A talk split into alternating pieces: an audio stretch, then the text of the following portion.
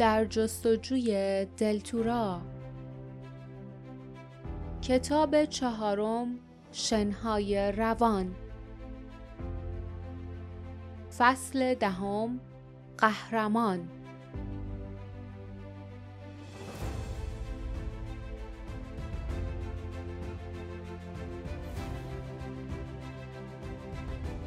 چهار فینالیست باقی ماندند. نریدا، دوم، گلاک و جاسمین هرچند که اورون را بازیکن دیگری شکست داده بود. اما با این حال جاسمین را هم برنده اعلام کرده بودند. جاسمین فقط چند لحظه وقت داشت تا بفهمد که اوضاع و احوال لیف و باردا از چه قرار است. هر دو وضعشان بد بود اما مادر براشلی که دور برشان میپلکید به جاسمین گفته بود که آن دو نیز مثل اورون و جوانا حالشان خوب می شود. زخمشان زیاد مهم نبود و در مقایسه با شکستی که خورده بودند حالشان خیلی وخیم نبود. جاسمین وقتی دید که از دوستانش به خوبی مراقبت می شود اجازه داد تا او را به مرکز زمین مسابقه پیش گلاک، نریدا و دوم ببرند. لیوانهای بزرگی پر از شربت سیب ملکه زنبورها را برایشان آوردند. پیش خدمت جوان سیاه مویی که شربت ها را آورده بود از اینکه به چنین افراد برجسته خدمت می کرد هیجان زده بود. مرد جوان ابتدا سینی را به طرف دوم گرفت و او با تشکر یک لیوان برداشت. گلاک با عصبانیت گفت چرا اول از اون پذیرایی می‌کنی؟ او لیوان دیگری برداشت آن را یکوری کرد و تمام محتویاتش را نوشید. مرد جوان وحشت کرد و با ترس شروع به معذرت خواهی کرد. دوم آرام گفت ابی نداره خودتو ناراحت نکن. مرد جوان که چهرهش سرخ شده بود سینی را به طرف نریدا و جاسمین گرفت. نریدا لیوانی برداشت و یک نفس سر کشید. اما جاسمین سرش را به علامت نه تکان داد و گفت مرسی من شربت ملکه زنبور دوست ندارم آب خوردم همین برام کافیه همچنان که مرد جوان با تعجب نگاه می کرد گلاک لیوان رد شده را برداشت و گفت این هم واسه من. و شربت را حریسانه سر کشید. بعد در حالی که با پشت دست لبهایش را پاک می کرد رو به جاسمین کرد و گفت دعا کن دور بعد با من نیفتی. بردی کوچولو آبخور. استخوناتو مثل پوست تخم خورد می‌کنم. من حالت عجیبی بر چهرهش نشست و درست در همان لحظه نریدا که در کنارش بود آه کوتاه و عجیبی سر داد به زانو درآمد و روی زمین افتاد. گلاک ابتدا به او و سپس به لیوانی که در دست داشت خیره شد. دستش به طرف گلویش رفت. خسخس کنان گفت زهر! و تلو تلو خوران برگشت. با انگشت لرزان به طرف مرد جوان سینی به دست اشاره کرد و خسخس کنان گفت تو تو زهر مرد جوان سینی را انداخت و پا به فرار گذاشت. قبل از آنکه گلاک بیهوش روی زمین بیفتد مرد در میان جمعیت ناپدید شده بود. مردم فریاد زنان به طرف آنها دویدند. جاسمین به دوم خیره شد آهسته گفت کار تو بود. تو اون پسر رو میشناختی؟ دوم پرخاش کرد. چقدر مزخرف میگی. جاسمین چشمانش را باریک کرد و آهسته گفت فکر می‌کنی اگه بقیه رو از سرات برداری تو مسابقه آخر با من مبارزه کنی برنده میشی؟ اما کور خوندی دوم. دوم رویش را برگردان تا جاسمین چهرهش را نبیند. ماموران حالا نزدیک آنها رسیده بودند. آنها گلاک و نریدا را که جویده جویده حرف می‌زدند تکان می‌دادند. فقط جاسمین توانست جواب دوم را بشنود. می‌بینیم هنگامی که جاسمین و دوم در مرکز زمین دور یکدیگر میچرخیدند جاسمین فکر کرد که اگر جنگیدن با اورون مثل جنگیدن با خرس بود جنگیدن با دوم مثل روبرو شدن با گرگ است. یک گرگ مکار و هیلگر مرد خطرناک بود خیلی خطرناک غریزه ذاتی جاسمین این را تشخیص می‌داد چنان از او میترسید که قبلا در عمرش هرگز از هیچ موجود انسانی نترسیده بود با این حال خودش هم علتش را نمی‌دانست. دنبال دلیلی گشت و بعد فکر کرد که آن را پیدا کرده است. اندیشید این مرد واسش مهم نیست که بمیره یا زنده بمونه. و از ترس به خود لرزید. دید که برق ضعیفی به چشمان دوم دوید. وقتی دوم حمله کرد جاسمین درست به موقع و با سرعت جا خالی داد. مردم که در رقابت‌های نیمه نهایی فریب خورده بودند از اینکه گلاک جنگجوی مورد علاقهشان نتوانسته بود دوباره مبارزه کند در حالت روحی بسیار بدی قرار داشتند وقتی دوم یک لحظه شکارش را از دست داد صدای هو کردن مردم اوج گرفت. مردم از این دور زدنها و جاخالی دادنها خسته شده بودند. آنها حمله و زد و خورد می‌خواستند. آنها خون می‌خواستند.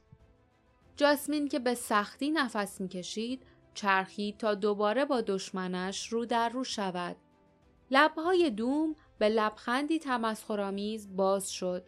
پوسخند زنان گفت رجز خونی چی شد بردی کوچولو؟ خب می‌بینم که نمی‌تونی جلو ترستو بگیری. حتی یه نمایش خوبم واسه مردم نمی‌تونی اجرا کنی. برو خونه سرتو بذار رو دامن مامان جون تو قایم شو. خشمی سوزان در وجود جاسمین دوید و ترسش را از بین برد. به دوم نگاه کرد با رضایت دید که دوم تغییر را در او حس کرده و رنگش پریده است. جاسمین دید که دهان دوم فشرده شد و نگاهی نگران به چشمانش خزید. آهسته گفت تو خسته ای پیرمرد تا مغز استخونات خسته است. و وقتی این حرف را می‌زد می‌دانست که واقعیت را می‌گوید مبارزه طولانی با باردا او را از توان انداخته و سرعت عملش را ضعیف کرده بود وگرنه چه دلیل دیگری داشت که حملش به خطا رفت جاسمین خندید و گفت اگه می‌تونی منو بگیر و انگار که خیال فرار داشته باشد نیم چرخی زد. دوم که قافلگیر شده بود سکندری خوران قدمی به جلو برداشت. جاسمین به سرعت چرخید و لگت زد و باز دور خود چرخید و لگت زد. همین که دوم دست دراز کرد تا او را بگیرد جاسمین روی دو پا جست زد و از او دور شد و دست دوم هوای خالی را چنگ زد. جاسمین پرید و پشت سر هم حمله کرد. با لذتی وحشیانه ناله های حاکی از درد و خشم دوم را میشنید و نیز میشنید که مردم از شادی فریاد می‌زنند. هیجانشان بالا گرفته بود. همینطور هیجان جاسمین. بازی همچنان ادامه یافت. دوم نمی توانست جاسمین را بگیرد. در نظر جاسمین محوطه مسابقه آشفته و سیاه شده بود. تنها چیزی که حس می کرد تمایلش به مجازات کردن و صدمه زدن بود. گویی خون در رگهایش می جوشید. گویی خشمش به انرژی تبدیل شده بود و در سراسر بدنش جریان میافت و موجب سوزش پاها و دستهایش می‌شد. همین که دوم قد بلند و خشمگین دوباره به طرفش آمد جاسمین خنده کنان به عقب پرید جمعیت نعره کشید. قررش فریادها کر کننده بود. خیلی بلند. چرا فریادشان آنقدر بلند بود؟ قدمی به عقب برداشت و پاشنه پایش به چوب محکمی برخورد کرد. با حیرت به پشت سر نگاه کرد و دیواری دید و بالای دیوار انبوهی از چهره های برافروخته را که فریاد می‌زدند.